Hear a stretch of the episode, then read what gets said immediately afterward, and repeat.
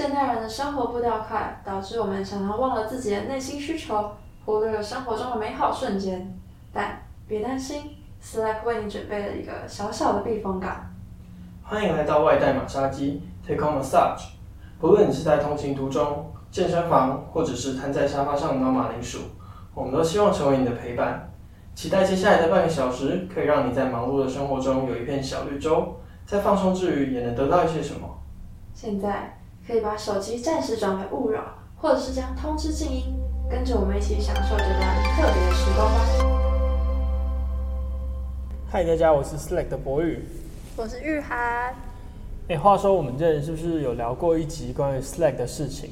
但那时候应该是没有特别提到我们这个团体的名字是怎么来的。应该不会有人不知道吧？不就是 self learning enjoy knowledge 吗？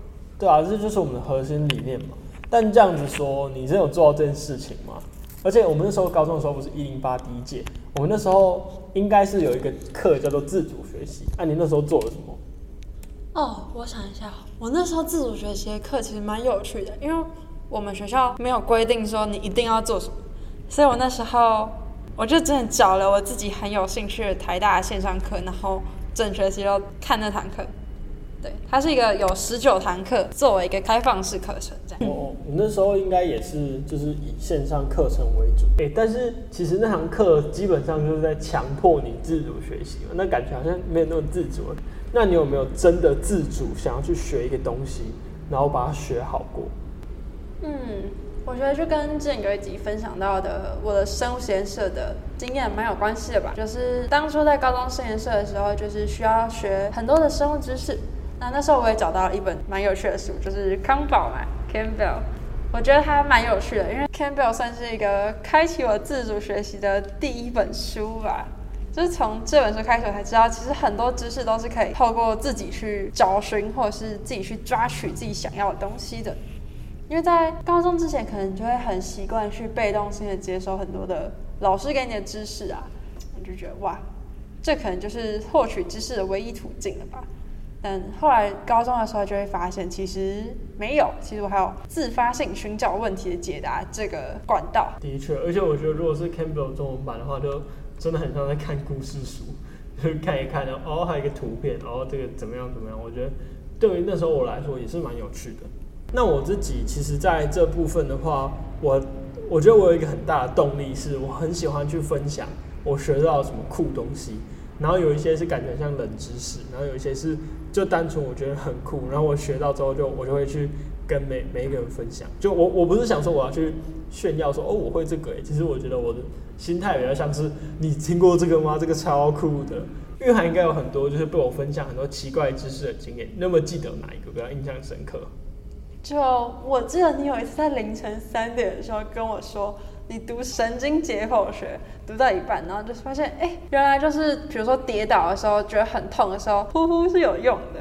对，我觉得这真的超酷的。就是我那时候在念那个神经解剖学，然后就发现，哎，脊髓里面有一个负责调控痛觉跟轻触觉的细胞，它们俩是被同一个细胞调控的。然后痛觉跟轻触觉被同一个细胞调控，所以当你的痛觉的呃讯号一直在传的时候，如果你给它一点轻触觉，那它就会选择就是把痛觉那个东西抑制掉。对，我觉得这就是一个很酷的东西。然后其实我会这么喜欢去学这些东西，是因为我其实不一定觉得现在学的东西很有趣。比如说大一我在学有机跟物理的时候，其实就蛮痛苦的，因为我不太喜欢那种东西，就我不太喜欢学那两个东西。所以我比较常会在课余时间找一些自己喜欢的东西去学，而且有时候不仅限于专业知识，也有可能是一些有趣的冷知识。但这个的话来源就比较不固定了。比如说我之前学过一个是安康鱼，它繁殖的时候，你知道安康鱼怎么繁殖的吗？不知道。它其实不是，我觉得它比较不像是什么体内受精或体外受精，它是一只公的安康鱼会咬住一只母的安康鱼。咬住之后呢，它就会咬着死死咬着不放，然后咬到最后，它会自己慢慢退化成一个会供应精子的一个小囊，然后涂在母鱼身上，超酷的，就是它会把自己融在母鱼里面，就是从咬住开始，然后融在里面，然后最后让它可以繁殖，这样，这是一个很酷的繁殖方式。好，好好好可怕、哦！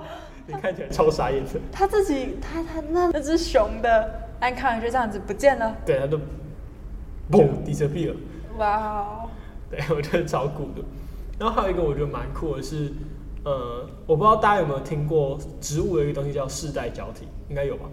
对。对然后其实不是所有植，就是会世代交替的不只有植物，我记得年菌也会，然后水母也会。然后你知道水母世代交替的过程它会变成什么吗？不知道，它会变水螅。你说那个的水螅，哪个？你这样子怎么会有人知道 那你在干嘛？就是那个会出现在生物课本上，然后长得像一根东西的它会。附着在墙壁上嘛，就附着在物体上，然后它是呃单一消化到开口的，然后它就是负责，就是它也是四十包，所以它会把东西抓进来，但它其实跟水母是同一个东西，它不是近亲，它就是同一个东西，它就是水母，然后过过过过过，它就会变水螅，然后再过过过过过就会变水母，我觉得这也是超酷的一个知识，对，所以其实了解这种酷酷的知识，也是我一直读下去的动力。超酷哦！刚刚博瑞讲到那个年菌，我就想到我之前看过一个应该算是蛮有趣的科学报道，就是有一群科学家拿年菌去找迷宫的出口，然后年菌是可以以最快速、最有效率的方式找到最快速可以通过这个迷宫的生物。你说就是他拿一堆生物，比如大肠杆菌，然后黏菌，然后一堆菌，然后拿去走迷宫，然后黏菌走最快，这样。他有拿什么老鼠啊，然后对，黏黏菌走得比老鼠还快啊。应该说太扯了吧年菌可以最有效率的找到出口，它是走的路线是最对的，哦就不用它不会去绕弯路。对，我觉得超酷哦！就看到一堆细菌在那个迷宫里面攀岩、攀岩、攀岩，哎，找到出口了。那说到这些有趣的冷知识，其实不止这些冷知识，我还会去查一些有趣的医学的知识，然后我可能就会把它整理完之后放在我自己的读书账上面。也是想趁机宣传。没有啦，其实我没有在宣传那个账号，我只是想要把它当做一个记录，就想说哇，我从国中开始的各个学习经验都会放在上面，虽然现在很多东西都典藏掉了啦，而且我看已经大概不知道 半年没发文吧，还是一年？没有，应该超过一年没有发文了。你在自主学习这条路上停滞了脚步吗？没有，我现在就改发现动了，因为贴文还要整理，而且还要排版，太麻烦了。所以我现在转向的是，我会把这一天学到比较有趣的知识啊，或者说我今天过得比较特别的点，放在线动上，然后也很轻松，还可以跟大家分享一些我今天拍的照片，我摄影的作品。简单来说，对我来说呢，贴文跟线动都是一个整理自己的方式，大家都可以参考。哎、那你有没有怀疑过，就是为什么现在学，或是被怀疑过？因为感觉现在你距离临床还很远啊，然后甚至你现在学的东西，比如说生化，比如说微生物，跟那些东西好像也没什么关系。那为什么你会想要去学？嗯，这其实可以找到一个，但是蛮常被问的问题，就是为什么你现在才因为这才大二，然后你要学那些临床的知识，像是心电图啊？那我自己觉得，其实学这些东西不太需要受限于你的年纪，或者是你现在的系级哦，细节意思就是什么系，然后几年级。我觉得其实真的不需要囿于这些细节的问题，其实你只要觉得这个东西是有兴趣的，然后有趣，你想学那就去学啊。为什么要画地自限呢？那我觉得其实就真的不需要限制自己在什么年龄就只能学到这个程度的知识。其实只要是有兴趣的东西，对我来说就是你会有自己内心的动力，想要一直去挖掘下去，也想要越学越深。不知道博宇有没有这种想法？的确啊，就是像我们之前耍废那一集有说到嘛，就是我们很多空闲时间其实是可以拿来利用的。那对高中的我来说，我那时候的空闲时间可能就是真的拿去看康宝，然后大家可能会觉得啊，那你还在读书啊？那你这样有休息到吗？可是对那时候我来说，就是啊，它就是一个故事书嘛，我就是看故事，然后偶尔可能记得就就记得，啊没记得就算了。那到现在为止，我现在的休闲活动也有可能有时候是去读一些我喜欢的东西。那有人会觉得说，哈，那这样你就一直在读啊，你这样根本也是没休息到，然后到最后又会很累，考试怎么样的？但对我来说，我去学习那些知识，并不是为了我要之后考试考得更好，或是我要现在就可以达到什么目标，而是我希望在我的空闲时间，然后可以学一些我喜欢的东西。就像有人会想要在空闲时间玩游戏或是画 YouTube 之类的。我只是把这些东西呢变成是我去读一些奇怪冷知识，然后让我自己也可以过得很开心。而且我觉得，在我们科系或者甚至是整个医疗业来说，这本来就是一个终身学习的职业嘛。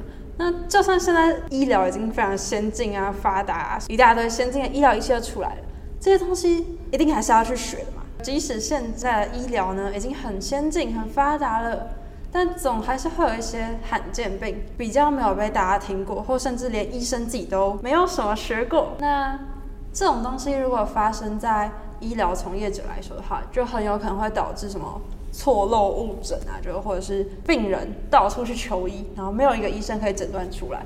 那我觉得这种状况在医疗业来说啊，可能就不太好。那我之前有看过一个算是大陆的职场真人秀，反正就是一大堆医学生，然后在医院里面进行很多不管是急诊啊，还是什么心脏内科啊、肝胆胰啊之类的科目的训练。那其中我看到一个应该很少人听过的疾病，叫做心脏淀粉样变。这个疾病呢，其实在中国那边是一个罕见病，然后诊断出来的几率很低很低，大概好像只有五趴吧，就真的很低。然后也有人研究过，要正确的诊断出病人是患有这个疾病的前提是，这个病人前面会需要经历过五次以上的错漏误诊。那这个你可能听起来就只是一个数据。但对于那个病人来说，就是一次又一次的怀抱希望，然后又打破他的希望。我觉得，如果在我这边，我可以让他快速的诊断出这是他真的是什么疾病，然后并且给他他相应的治疗跟处理措施的话，对于我的病人来说，他应该也会很开心。就这个观点来说的话，我觉得如果现在可以多学一点，多了解一点，搞不好未来就可以多鉴别诊断出一个罕见病的病人啊。那这听起来好像在我的从医生涯来说，哦，这只是多看出了一个病人而已，好像没什么。但我觉得对于那个病人来说，这可能是让他看到了一线希望，或甚至是他跑了很多很多家医院，然后都没有人可以跟他说我到底是得了什么病。然后来我这边，哎，他竟然知道我到底得了什么病。不管是对他这个病人本身来说，还是对他整个家庭来说，可能都是一种释怀吧。那我觉得玉涵讲这个意义当然是非常非常积极正面啦。那对我来说，他其实只是就是你为什么要 care 别人的眼光？你想学什么？你想了解什么？你就去查，你就去学啊！你为什么要 care 别人说？哎，你现在在二年级，跟我学这个？哦，我就有兴趣，我就觉得好玩嘛。所以其实不一定真的说，就是你一定要呃等到该年级，或是你一定要到四五年级到临床才去碰这些东西。我觉得真的就是你自己开心就好。而且你现在学这些东西，代表你有更多的时间可以去消化跟吸收啊！我觉得。对我这种笨笨锤锤的人来说，很需要啦。哎，那我们刚刚都在讲就是念书嘛，那有没有那种是，比如说兴趣类的，你是真的是自主学习起来的？对我来说啊，可能就是摄影跟咖啡吧。首先，摄影的话，其实真的只是想要拍出一些好看的照片，然后记录一些对我自己来说蛮有意义的瞬间。那这个的自主学习方式呢，其实很简单诶，就是去上一些有趣的摄影课程啊，或者是上网找影片、找那种摄影书籍来学。那我最近在看一本书，其实蛮有趣的，它叫《旁观他人之痛苦》，它是一个呃外国的女生作家写的。它主要这本书是在讲战地摄影，还有一些纪实摄影的讨论。我觉得也是对于摄影来说，我蛮想要去琢磨的点，因为我以前可能只是想要拍出一些好看的照片，记录一些我觉得很有趣的东西，但我现在又有另外一个想法了，就是呢，如果以后可以去一些国外啊当志工的医生或者是义诊的话，可以透过摄影来让更多人看到这个世界到底长怎么样。毕竟我觉得照片力量其实蛮强大的。那博人，你有什么兴趣是自己有兴趣然后去自学来的吗？嗯，我觉得第一个可以提的应该就是吉他吧，因为我自己蛮喜欢弹吉他的。然后当然动机就很单纯啊，就是一开始接触到吉他之后，然后一听到好听的音乐，就会想要去把它学会怎么弹。然后我弹的话，比较不像是大家平常可能会看到说，哎，有一个伴奏，然后有人在唱歌。我弹的是指弹类的吉他，就是它是。靠一把吉他，然后做出一个类似演奏的效果。啊，指弹是什么？哦，它英文是 finger style。那基本上就是靠你的手指，然后用你的各种技巧，然后去把一个乐曲表现出来。比如说，很多乐曲里面都会有鼓嘛，大鼓、小鼓。那这时候在 fingerstyle 里面就可以加大鼓跟小鼓，用你的手掌或是用你的手指头去敲击它的版面等等的。或者是像一首歌里面一定会有它的主旋律跟伴奏嘛，那在编 fingerstyle 的曲子的时候，你就要去思考，哎，怎么把主旋律编进去的同时，然后也要加上适当的伴奏。所以我觉得这是 fingerstyle 蛮有趣的地方。然后至于怎么学的话，其实 fingerstyle 它有很多很多的网络资源，但绝大多数都是在教你，就是哎有一些技巧，或者是哎这首歌要怎么弹。那如果你想要练习怎么去自己写的话，就是透过数量啊，就是因为你不可能第一次编就编得很好。那你可以去到处找你喜欢的歌，然后你可能可以编完第一首，编第二首，编第三首，然后你编完一轮之后，你可以再回来编第一首。这时候你可能就会对它有更多不同的想法，然后就去创造更多，比如说，哎，你发现这里还可以再加一个伴奏，或者哎，这里还可以再加一个鼓声，它会更有感觉之类的，或是哎那边多一个技巧的话，它会听起来更像原曲。所以我觉得在 fingerstyle 这个里面，就是可以让我不断的磨练自己的技巧，然后不断的去呃思考说哪里可以更好。但虽然说是这样说，我也不会逼我自己说，哎，我就是要练完，因为我毕竟不是个专业的吉他手嘛。所以练其实都是练开心的，然后没有压力，而且甚至是可以达到放松心情的效果。那如果真的有时候要表演的时候，也可以拿这个来表演。哎，说到吉他，我之前可是也是学过一个暑假的吉他呢。真的假的？我都不知道。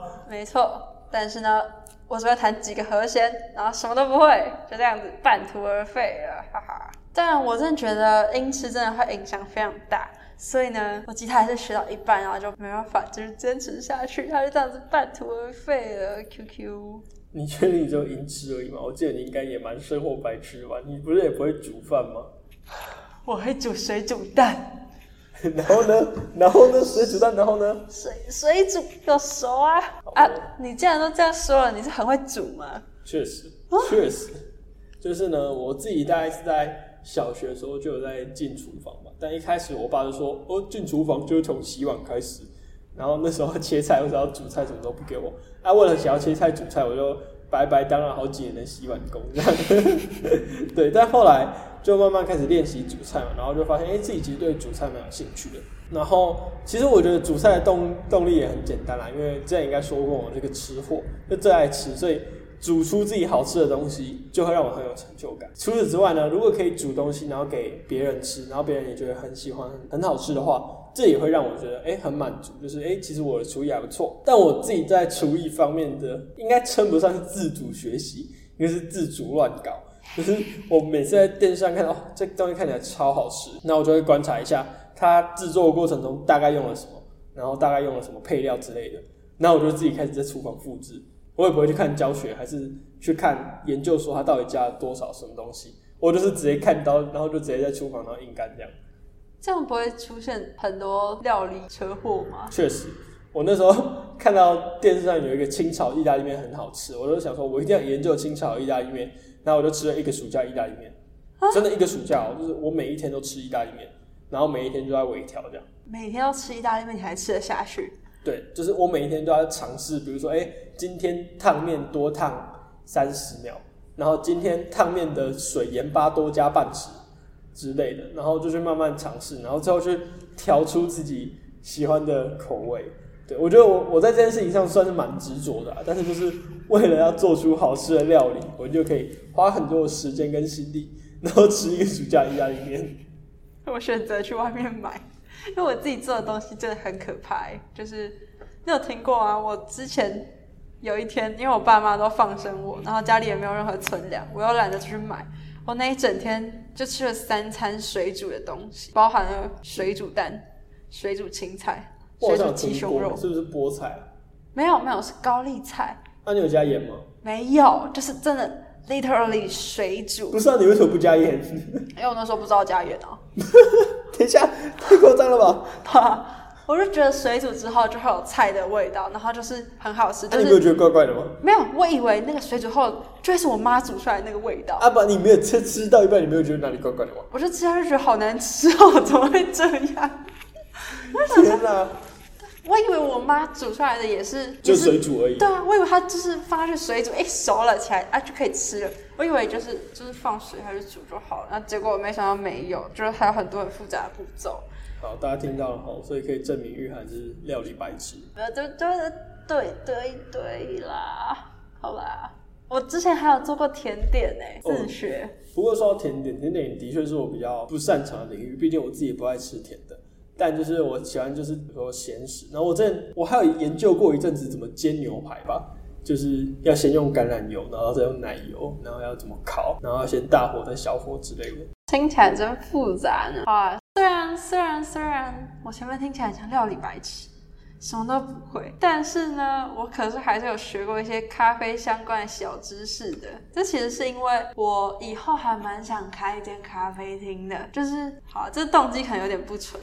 不单纯只是因为我很喜欢咖啡而已，还有其中一个因素是因为只要开咖啡厅之后，我就可以买所有我喜欢的东西，什么装饰品啊、文青小物啊，什么全部丢进去，所以到头来是为了 shopping。是为了装饰出一间有我风格的咖啡厅。好的，对，就是要这样子，才不会一天到晚被家人嫌弃，说什么一直买一堆无用的东西，然后堆在家里当垃圾，真的很常被这样骂啊。那至于怎么学呢？我觉得就是多喝吧。所以你就可以喝出就是哦，这个豆子是非洲来的，哦，这个是南美洲来的，这样子吗？哦，真的有一个职业叫做咖啡师哦。嗯，我知道，我知道。我觉得其实很多咖啡师在品鉴出那些东西之后，他们会跟像我们这种普罗大众说，其实你们就找你们喝起来最顺口，然后最喜欢的那种咖啡就好，其实不太需要去钻研于那些什么酸啊、涩啊、甜啊、什么坚果味啊、什么土壤味，真的有土壤味这种东西。我那时候读到的时候，我觉得超怪的。喝土，它就是喝起来有一种酸质土壤的味道。那像前面刚刚讲过的，其实现在咖啡已经算是一个蛮大众的学问了。就会细分成什么咖啡豆的风味可能会因为什么气候啊、地形啊、纬度啊、土壤的性质而有所差异。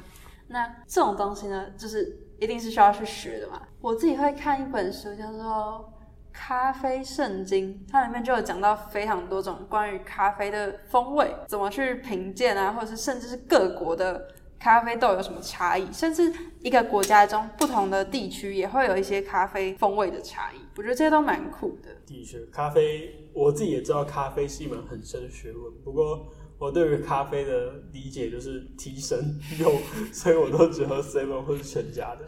确实，但对嘛，我们人生还是需要有点诗与远方的。所以呢，我有空的时候就会去那种独立咖啡厅，他们会有那种单品咖啡啊，或甚至是很特别的国家或是很特别的产地的咖啡豆。我觉得那种都是一个新的体验，然后也可以让你知道，哇，原来咖啡有这么多种口味。哎、o k 所以我们刚聊了那么多，就是关于自主学习的东西嘛。玉涵去学了咖啡，然后去学了摄影，我去学吉他跟料理。那这也证明了，就是自主学习它不仅仅局限于要学知识类的东西，它可以学很多很多别的。那所以玉涵，你觉得你对自主学习的想法是什么？你觉得我们应该要怎么去实践自主学习，或是你觉得自主学习是一件好事吗？我觉得自主学习其实是一件还不错的事情啊。除了你现在的，像我跟博宇的话，我们的本业是医学嘛。那除了这个之外呢，我们还可以保有一些其他的兴趣，像是什么咖啡、摄影、料理等等，这些都可以帮助我们调剂我们的生活啊，也可以让我们生活不是只有一件事情，就一个主轴，然后可能就会让我们比如说下班之后啊，觉得好无聊、哦，好像也没什么事情可以做。如果有自主学习到这些东西的话，我们还可以有更多东西可以去钻研，让我们生活有更多的重心。简单来说，就是不要把生活的重心全部压在同一个地方，我们可以分散很多的重心，让我们生活过得更多彩多姿吧。那博尔，你觉得呢？嗯，我觉得对我来说，自主学习带给我很多培养耐力或是细心程度嘛。就像我刚刚说，我会执着的去把食物的味道或者面的软硬度去调到我最喜欢的程度，或甚至是你在练吉他的时候，我会把每一个小节、每一拍的细节做到最好。然后我也可以因此而发现我到底喜欢什么东西，因为只有你真正喜欢、有兴趣的东西，你才会愿意花时间、愿意琢磨。那当然，如果从能力的角度来说的话，可以自主学习的过程中，你会发现，就是你喜欢什么之外，你还可以就是培养，比如说资源收集的能力，或是你要去安排规划你的时间。比如说，你今天除了课内的学业之外，你还要学 A、学 B、学 C，那这一切都是你需要去好好安排时间，你才有办法妥善把每一件事情都做好。那不过这都是最附加的好处啊。其实我觉得最重要，然后带给我最多的就是呃成就感跟开心吧，因为就是做那些事情等于就是在放松自己，然后又让自己变得更好，然后更有成就感。所以我相信我应该也会一直持续的做下去啦。但话说回来，我觉得其实重点并不是在你有没有自主学习这件事情，因为它并没有一个正式的定义啊。你不用说哦，自主学习听起来很棒很厉害，可以让自己变得更好，又放松心情，那我要去自主学习，然后你才开始说哦，所以我要去怎么样怎么样怎么样。因为它其实并不是一件为做而做的事情，而是你可以自动自发去享受你喜欢的东西。真的，所以大家如果有什么想要学的东西，想要挑战、想要突破的东西，其实呢，现在触手可及的资源非常非常的多，大家也可以勇于尝试，保持 self learning、enjoy knowledge 的精神，让自己变得更好。那么本日的马杀鸡就要在这里结束了，希望今天也有让你外带一份放松的好心情回家。如果对我们的聊天内容有兴趣的话呢，可以点进主页听听其他集，或者去 Slack 的官网 IG 跟我们聊聊天哦。我们下次见。拜拜。